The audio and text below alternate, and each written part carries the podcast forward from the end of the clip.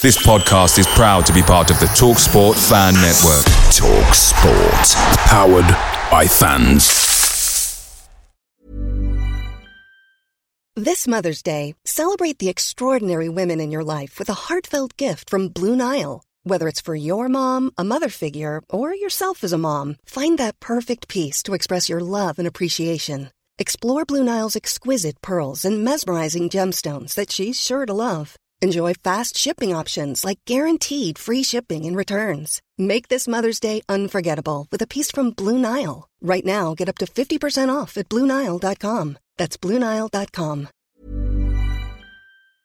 The TalkSport Fan Network is proudly supported by McDelivery, bringing you the food you love. McDelivery brings a top-tier lineup of food right to your door. No matter the result, you'll always be winning with McDelivery. Order now on the McDonald's app and you'll get rewards points delivered too, so that ordering today means some tasty rewards for tomorrow. Only via app at participating restaurants. 18 plus rewards registration required. Points only on menu items, delivery fee and terms apply. See mcdonalds.com. What a friend we have in Jesus.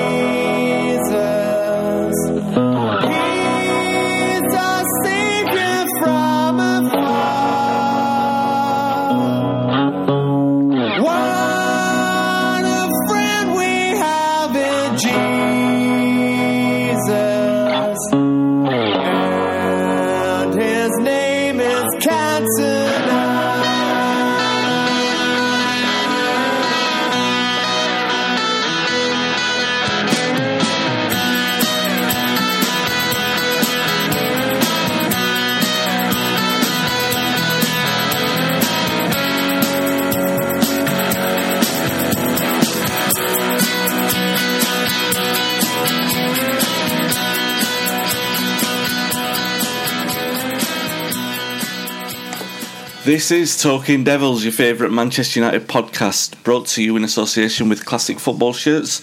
You get a 10% discount with them if you listen to this show. We use code TOTD10 at checkout. I'm Wayne Barton, joined as always by former Manchester United defender Paul Parker. How are you doing, Paul? I'm fine, thank you very much, Wayne. Good stuff. Nice to talk to you after a week off, international week for us. Unfortunately, Paul, you're no longer playing for the national team, although we could probably do with you. And we're also joined by the wonderful Paddy Barclay. How are you doing, Paddy? Very well indeed, thanks. Yeah, you're quite right about Paul.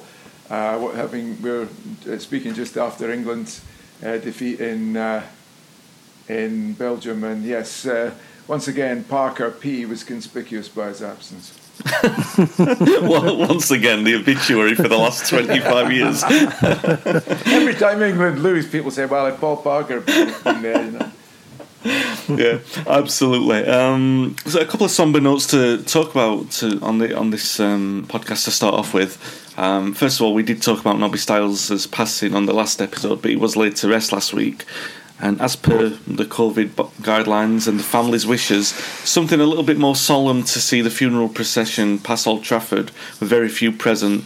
Paddy, as I said, Paul and I spoke about Nobby on the last episode, but tell us your memories of one of English football's most distinctive characters. Well, I didn't know him personally, although, you know, people of his era connected with Manchester United always gave updates on his condition, and in the last few years, I'm afraid there was never one that wasn't gloomy. Even 3 or 4 or 5 years ago, his great friend and brother-in-law, John Giles, spoke of Nobby with a wistful sort of look and a shake of the head and just sympathy, rather than the great friendship which they enjoyed for so long and which Nobby enjoyed with so many people around Manchester United. He was very much the essence of Manchester United, you know, Catholic boy from Collyhurst, from, you know, old Manchester United, if you see what I mean, of course he was there at the historic moment when the plane crashed in 1958. He was one of the young boys, as was John Giles, in the youth policy at that time, and Nobby and John Giles were called in by the staff, Bill Inglis and so on, and broke the bad news. As always with teenagers, you know, you're not really equipped by experience to assimilate bad news, and you always think you don't quite realise how bad it is, and only with experience does that come.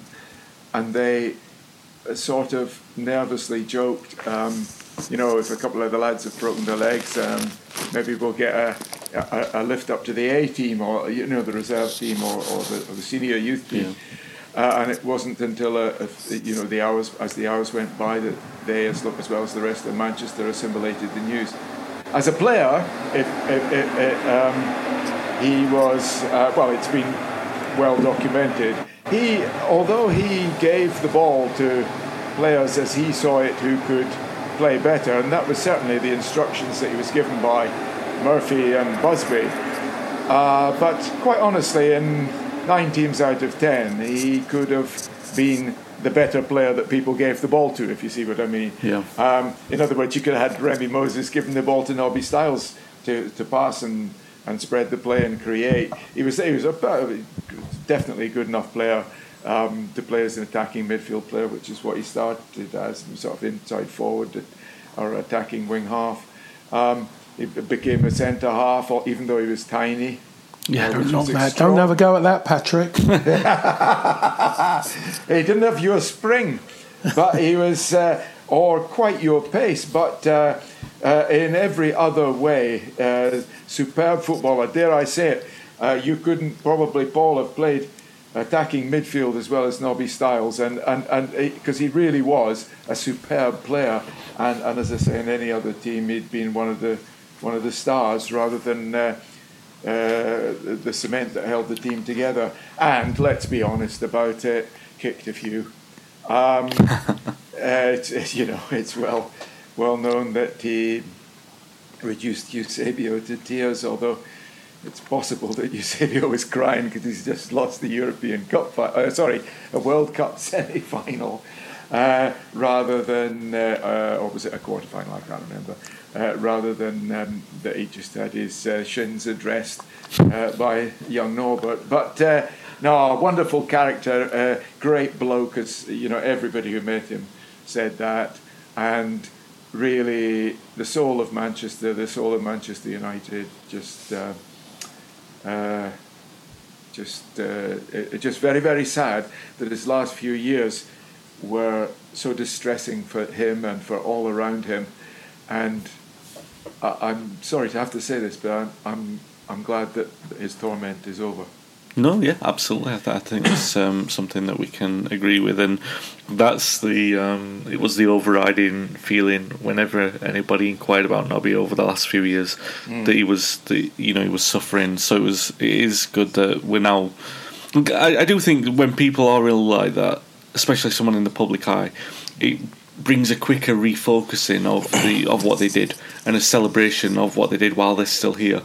And I think that Nobby, if he wasn't aware of that, or if he wasn't told of that, at least we did that. A lot of people did that and appreciated him. In the same way, a lot of people tried to work very hard on that, yes, which is a good thing. Yeah, in the same way that, you know, a lot of people are doing the same for Sir Bobby at the moment, and it's good. It's good that people are doing that. But, you know, it's like we said, we talked about him last week, and I always find one quote really funny, Paddy, about Nobby, is that he said that Jimmy Murphy was the nuts and bolts of Manchester United, but in the same way he was describing himself, wasn't he? Yeah, that's absolutely true. Just one little side note, which goes back to Munich in a way. The late Harry Gregg claims a lot of credit for Nobby's career. He didn't actually put it this way, but he did tell me a story that one time, you know, Matt had the habit, which a lot of managers do now, of bringing youngsters on the team bus to make them feel part of the scene, and Matt was very much into that. And one day they were going to a game, and Harry noticed the young boys were all at the back playing cards, and Harry noticed that that Nobby was holding his cards right up to his face, and he wasn't wearing glasses at that time, and he thought, yeah, this guy's got an eyesight problem. So he went to him and he said, pulled him aside quietly, and he said, and he said, no, I'm fine, I'm absolutely fine, just that's just the way I hold my cards and all that. And Greg just kept going on and on and on at him, and eventually he confessed that he didn't like wearing glasses because when he was at school, being a wee lad, he was bullied a bit and called Specky and Four Eyes and all the kind of stuff. And so he would try as hard as possible to utilise his eyes without specs. And Harry Gregg went to Busby and reported this, and Busby took action, and eventually he got those famous contact lenses that were used to such effect in the celebrations of the World Cup triumph. Nobby got just a little bit of help, a bit of tough love from Harry Gregg. Matt ordered a visit to the psychiatrist, to the optician. My goodness, that was not a Freudian slip. To the optician. And Nobby got his eyesight problems addressed, and as I say, that the rest is history. Yeah, Nobby, determined fellow that he was, not quite the controversial character that George Best was, with the recommendation to see a shrink was applied in later thing. A couple of other somber notes before we get into the football, which will traditionally start somber anyway. Albert Quixall, another Busby babe in some respects, because he certainly would have been if without a need for the qualification of a signing. If Bert Wally had had his way, he was scouted on a beach in Blackpool, but Quixall said he'd already agreed to sign for Sheffield Wednesday. He was Matt Busby's first signing after Munich, club record fee.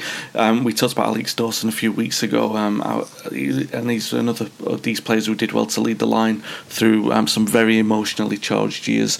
And I've said that basically every one of those goals that those players scored is basically like a trophy, because... what they didn't get in trophy counts, they most certainly, those appearances and goals were worth the weight in gold. Also on that note, should note the passing of a player who had plenty of silverware, Ray Clemence, world-class legendary goalkeeper of Liverpool and Spurs, possibly even more impressive than the 5 league titles and 3 European Cups, which I still believe is a record for an English goalkeeper, was the 61 England caps. He managed to wrestle away from Peter Shilton in a golden era for the position in that country. And really, Clemence and Shilton were synonymous with establishing, by in just 2 players, they established British goalkeeping as the best in the world for maybe 20 years, didn't they? So that's absolutely right, and no doubt for the best read reasons. You haven't mentioned that even the 3rd best goalkeeper in England at that time, Joe Corrigan, of this parish, that's another example. I mean, Corrigan could have had 50, 60 caps, in a less gilded era. But as you rightly say, 61 caps for Clemence in the era of Shilton is phenomenal. Absolutely, and so tremendously sad that another legend of the game passed away. A superman as well. I did have the privilege of knowing Ray Clemence, and the most genial, friendly, cheerful character you could ever meet. Yeah. Right, let's talk about the modern football, which, as everyone says, modern football is rubbish, and it bloody was in Turkey, Paul. Istanbul, a result that United might get away with, actually, but a goal conceded that some players might not. That first goal, up there with the worst.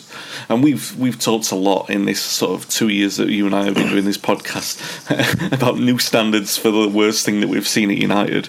And it's not exaggeration, because you look at a goal like the first one that we conceded in Turkey, I don't and we have talked about some base level bad goals, but that is up there, isn't it? That was really bad.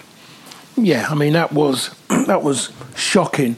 I think someone used the words about you wouldn't see 8-year-old football. Well, I don't think you'd actually see that at any level, first, second division, National League, pub football, because the one thing that those players who go and play that, because first and foremost, we know they play their heart, definitely in those divisions. You have to, otherwise you don't survive.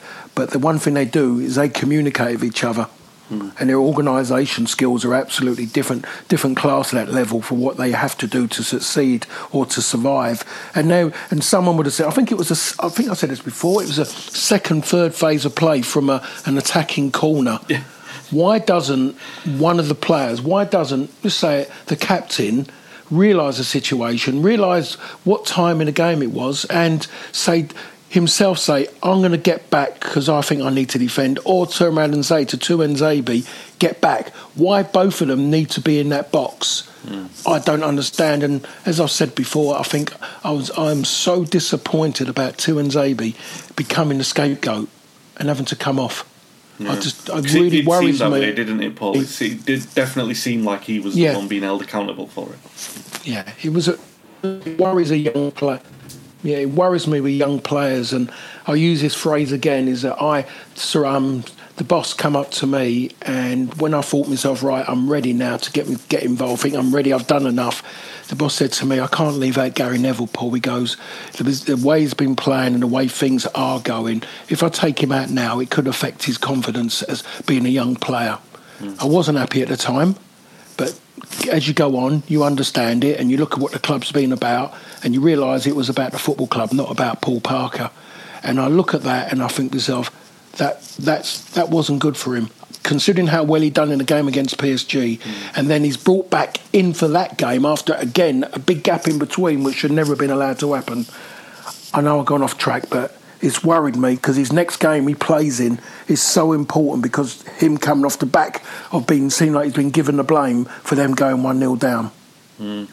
Paddy, what do you think of that? I mean, you've lived through an era, and we've both recounted that era of Manchester United being relegated, so you would presume that defensively they weren't very good in those troubled years when they were in the middle of transition. But you see a goal like they conceded in that first one that they conceded in Turkey, where nobody was in our entire off, and you got Matic chasing Demba Ba in some kind of Benny Hill sketch. I know there's no excuse this time. I mean, you know, if you go back to the Busby era, the relegation, I mean, there were much greater problems there than there are now. But what the worry now is that the age structure, and by the way, I use the word worry in a Manchester United, i.e., we've got to be the best team in the world context. Most sports and most clubs wouldn't think Manchester United are in a crisis, but. Wouldn't think their team was in a crisis if they were playing like Manchester United. Yeah. But the age structure of the team is fantastic. It doesn't really need, on the face of it, you don't need many changes. Who's too old to play in that team? The only player that might be over the hill, and it's probably just because he needs a change of club, is the goalkeeper. But, I mean, everybody else should be at their prime. But I don't think Pogba is going to have a prime, and that my worry is that apart from Bruno Fernandes, that nobody's really playing consistently well, and yet the performance at Everton was, if you looked at Everton in isolation, you'd say this team's title contenders. If you looked at the Istanbul game in isolation, you would say, is this team from England or Luxembourg? You know, and this is the same team, and that is the worry, because I was shocked by the performance at Everton. Shocked in a good way from a United point of view. I fancied Everton like hell for that game. They'd had 2 defeats, and you thought, well, that team that good shouldn't lose 3 games in a row with a manager like Ancelotti. Yeah. And home advantage, in as much as that matters. And United go out. I think, did Everton score first? I think they did. Yeah. And Everton score first, and United go out and beat them heavily. I mean, convincingly, with a tremendous performance. Now, Solskjaer in recent games, I'm not a great believer in the body language and trying to be an amateur psychologist, but the last few games, I've looked at Solskjaer on the bench, particularly Istanbul, and he looks, I was going to say vacant, but I would say looks, I think a better word would be empty. In other words, this team has emptied him of all hope and optimism, and yet they come out and produce a performance like that.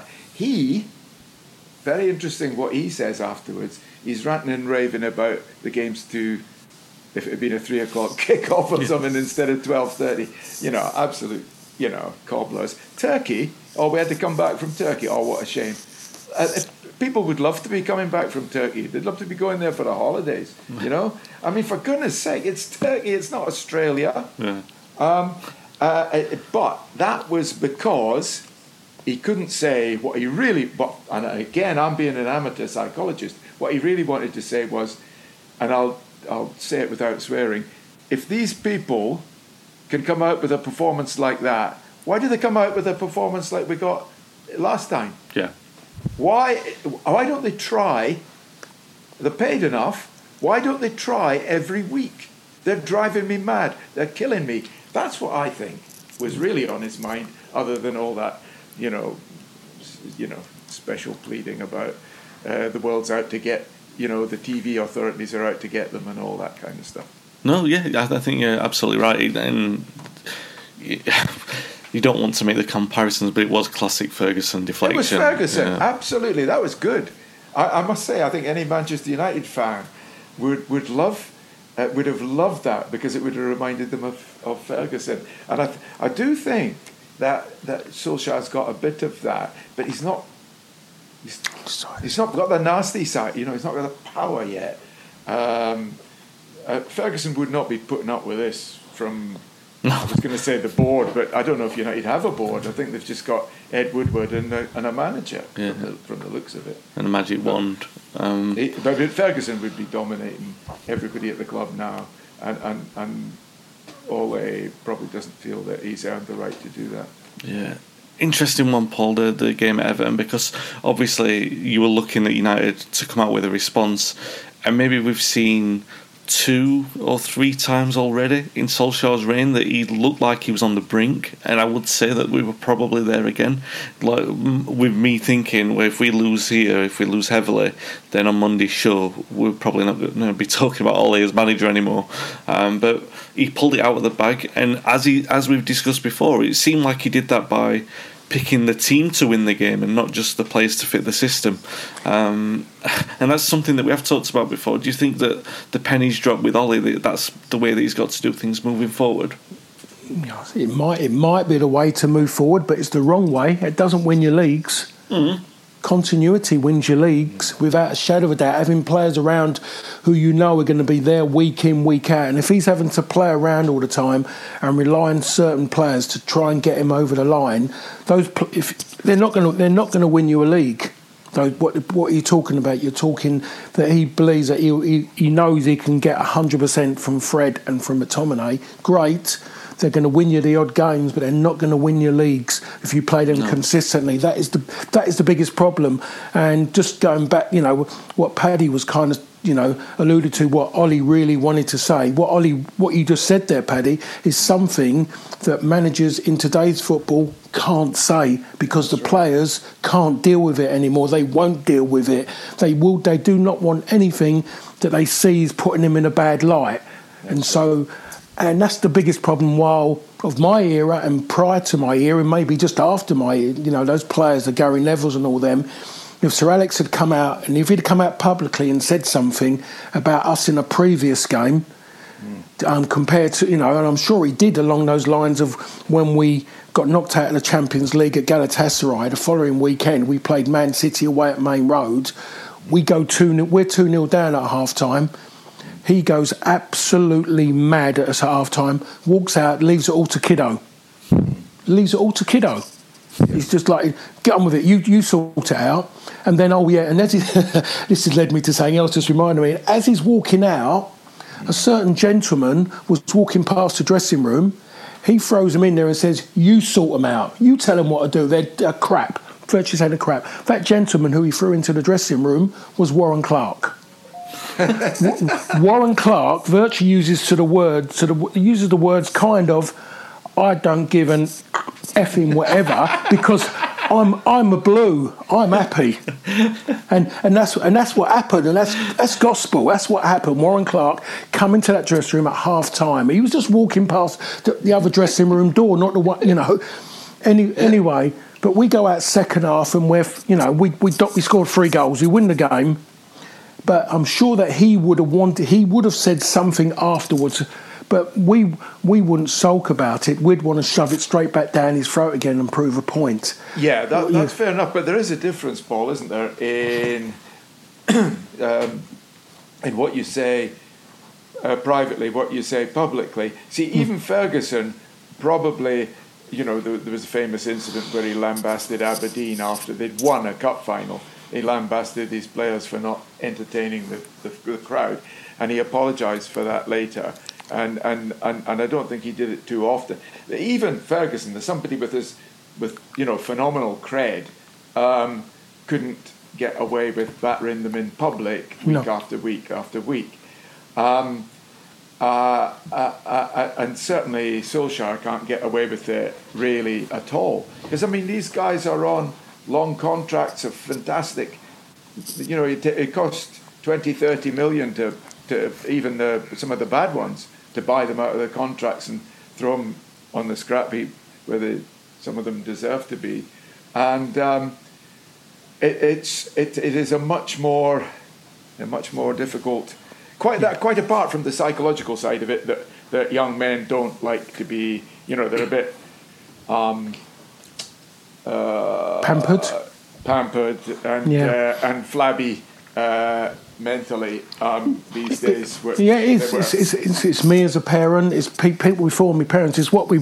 It's the way that bringing our kids up now compared to what it was before. Well, that's exactly true, Paul. And I'll probably sound like an old fogey saying it, but you don't. And it is true that in the old, say 40, 30 years ago. Let's say 30 years ago, to find a footballer who was flabby mentally would be unusual because they were burnished in the heat of competition. Their characters had to be hard and tempered like steel, you know, for them to get even a game for a team in the League Two. You really had to be hard to get through because everybody wanted to be a footballer. Now... you can't find... the majority of them are quite flabby mentally. Over 50% of footballers, I would say, you have to cuddle them, because if you don't cuddle them, their agents will. Yeah, correct. Yeah. Talking about flabby mentalities, I just want to read a quote from... You might think that this is great because it sounds like unity. Paul Pogba's quotes from the weekend. We are very happy to come here. It's not the same as with the club. We all group together. It is magical. Unfortunately, he's talking about the French national team and not Manchester United. Paddy, talk to me about this one. You obviously... Well, I consider... I mean, I believe he's a nice fella and all that. But it just doesn't seem to be... I honestly think Man United should have sold him 2-3 years ago. I think they've brought upon themselves the most terrible problems. And I can't understand why Woodward... I would really love to know why Woodward is so wedded to him. Mm. I mean, I just can't understand it. Does anybody go out and buy shirts with Pogba on the back? I mean, it's not Lionel Messi. There's no. It's not even Park. You know, who sold shirts all over Korea. You know, there is no reason. And listen, I'm not having a go at Park. Park is the opposite, probably, of Pogba in terms of team-oriented ability, but. I'm not comparing them like with like, but I'm not saying, I just can't understand what the attraction in Pogba is. Fantastic ability. If you wanted a performing seal for the circus, I would choose him ahead of just about any other footballer in the world. But to play alongside me, I He must drive them bloody mad. And what's more, he gives the ball away in the wrong situations. He can't constantly turn in the wrong way. I've never seen a player turn the wrong way so often. And I'm talking about bad players, let alone players of sublime talent and physique like Pogba. Yeah. He just has this, it's almost like an anti-footballing brain. But that, you know, the other thing with that is that those kind of things United supporters have sort of grown to tolerate because you want to see him come good. That's the idea of patience that the player's going to turn it around. Football's not a beauty contest. No, absolutely not. And then the point is that'd be all right if he was dedicated to the cause. But now I want to put something into context here, because he's out talking about his future again. I've got no doubt in the next couple of days someone's going to say it's come out of context, he didn't mean it like that. But come on, Dennis Law, Brian Robson, Roy Keane, all of those players, they all flirted with transfer speculation at some point before the club called time on them. But Law earned the right to feel as though he should be top earner. So too did Robson, so too did Roy Keane. Now, I don't know if... And we were talking about Paul Pogba's ratio of good games. He's played 170 since he returned. I don't think he's had 10% good games since he's been back at the club. And I think... Paul, we're getting to the point where you can see that United are more fluid and less ponderous without him in the team. And I get your point where you're saying about not being able to challenge for a title with McTominay and Fred, and I'm with you on that. I'm talking about emergency band-aiding for game-to-game moving forward. I'm completely with you on you need a consistent 11 and all that kind of thing. I'm just saying horses for courses. This squad that Ollie's got, he needs to be sort of shifting it up every single game. And as we've seen, even last season or the season before, Paul Pogba doesn't contribute to the best Manchester United team that we've got. Well, I mean, I think what's happening now is that to get even more from his players, he's had to make a big decision, and that was to leave him out. And that's mostly other players, it makes them think. You know, he's a big name, and it makes them think about, oh, blimey, okay. And when you leave out Paul Pogba, that makes a statement. And then what you find is, though, Manchester United shift the ball quicker. The most successful sides shift the ball quicker in midfield. United are seriously ponderous, starting from the back. They're ponderous to get it to midfield. So what you need to do, you might, you know, Fernandes, when he gets... That's why Fernandes has improved the team so much. Yeah. Because he goes and gets the ball from them, because they're not good enough with it to move it forward quick enough or confident enough.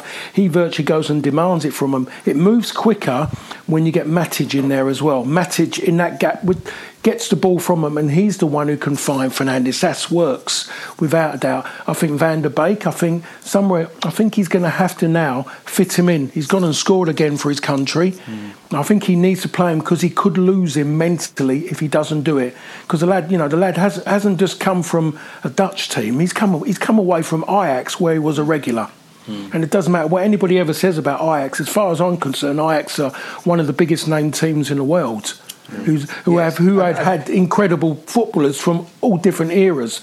Well, their players, you know, regularly go to Real Madrid, Barcelona, and become world beaters. Yeah. I mean, Luis Suarez went to Liverpool and became a world beater.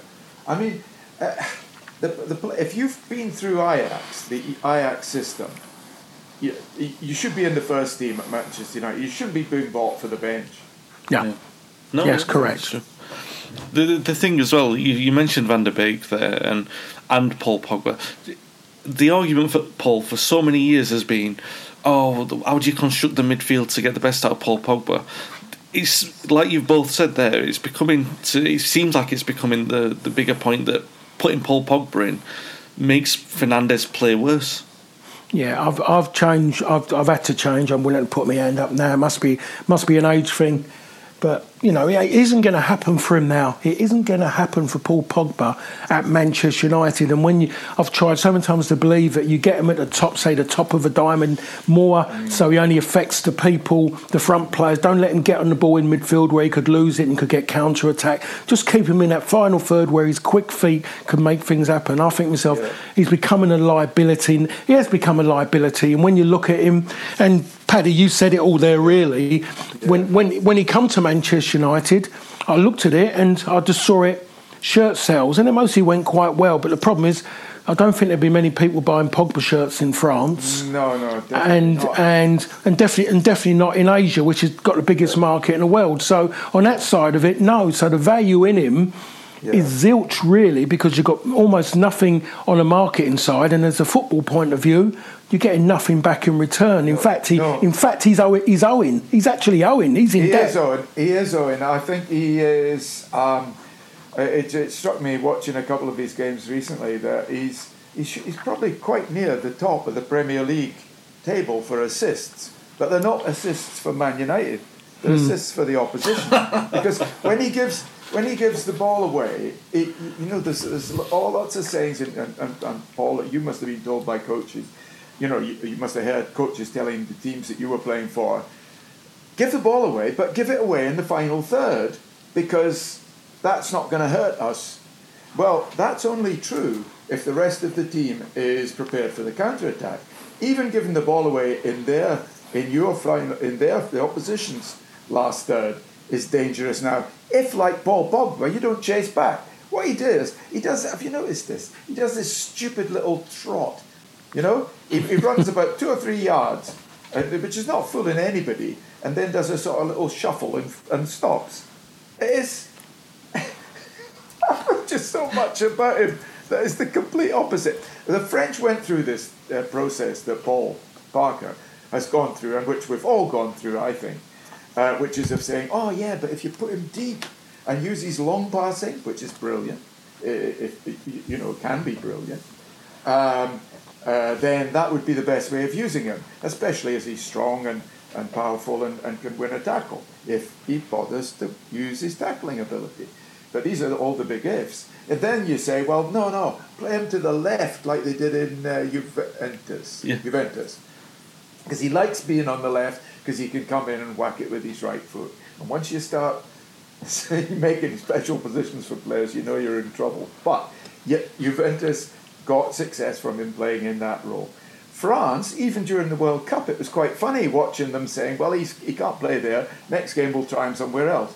And then finally, I think, I may be wrong, and Didier Deschamps would obviously say, might say you're talking absolute rubbish. Well, I think what they did, it looked to me that what they'd done was say, look, we've got 10 players who stick to their disciplines, from Lloris in goal to Giroud up front. We can afford to have him just, as they used to say as Graham Taylor used to say about Paul Gascoigne. I just want you dropping hand grenades, running around the pitch dropping hand grenades. And I think that was the way France sort of played 10-man football, with Paul Pogba adorning things as and when he felt like it. Now, I don't think that's going to win the league for Man United. It did win the World Cup for France. Well, he's dropping hand grenades in our own box because he's conceded three penalties so far this season. Don't get me started on that penalty. I mean, for goodness sake. I mean, a silly tackle, Paul. God. I mean, well, you wouldn't have made that tackle. You wouldn't have. You wouldn't have made that tackle when you were 2.5 years old. No, I mean, he was going to the corner flag. I don't know why he done it. I mean, he's given away a handball, a sloppy handball. I think it was against West Ham as well. And you think to yourself, that was just naive. And you look at him and you want to have a go at him, but then you look at him, you kind of go, no, I'm not going to bother, because I don't think you're bothered. Yes. I don't think you're bothered. You're not going to hang your head in shame. You're going to carry on. You're mostly going to put on your Twitter account, sorry about that, let's go again. Yeah. You're kind of going, what sort? You don't bother. No, Paul, just go. Paul Pogba, I'm saying, don't go again. Just go for the first time. That's all we're asking. I'm laughing, but it's with a tragic undertone because, I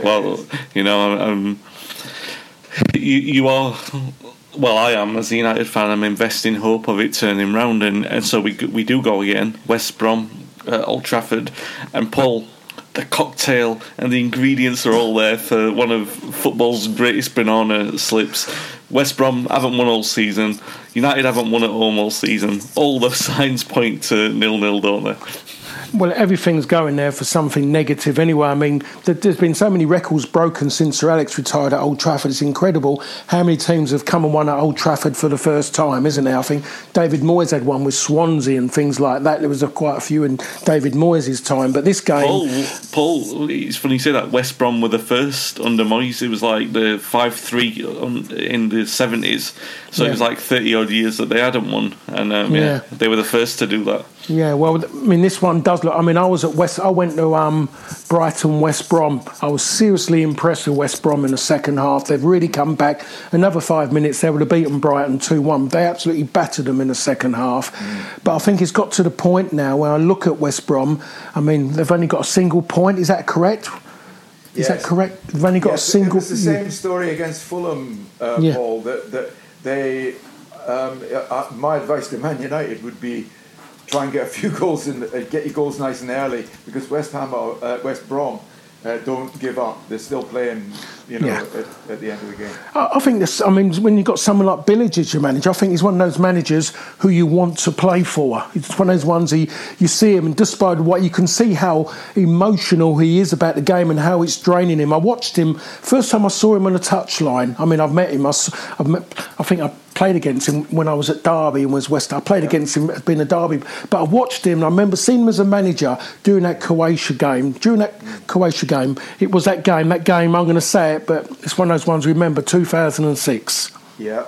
And he was on that touchline. It was bucketing down, and you could see him there, all those young great players, and he was just out there, didn't have to stand there, could have sat back and got a brolly and had a cigar under a brolly, not a cup of tea, a cigar. It would have been absolutely he could have, but he didn't, because he still wants to play the game. And you could see, and that's the kind of manager is. That's a rarity, I think, in today's football. I was like that with someone like Sir Bobby Robson. You wanted to play, and if you didn't, you did something wrong or you didn't win, you was kind of you felt sorry, but you felt it was, you let him down. And he's got that Village, but I'm worried that because of what happened at the end of last season, that he's on the brink now of maybe losing his job because he's not getting that win. And as well, we're looking at the way football's is not good at the moment. It's all wrong what's going on with no one in there, and the atmosphere, and the players are struggling. You're not getting consistency as a team or individuals. I think that they're going to turn around and say, well, we've got to make a change, even though a change isn't going to make a great deal of difference in this football climate, I don't think.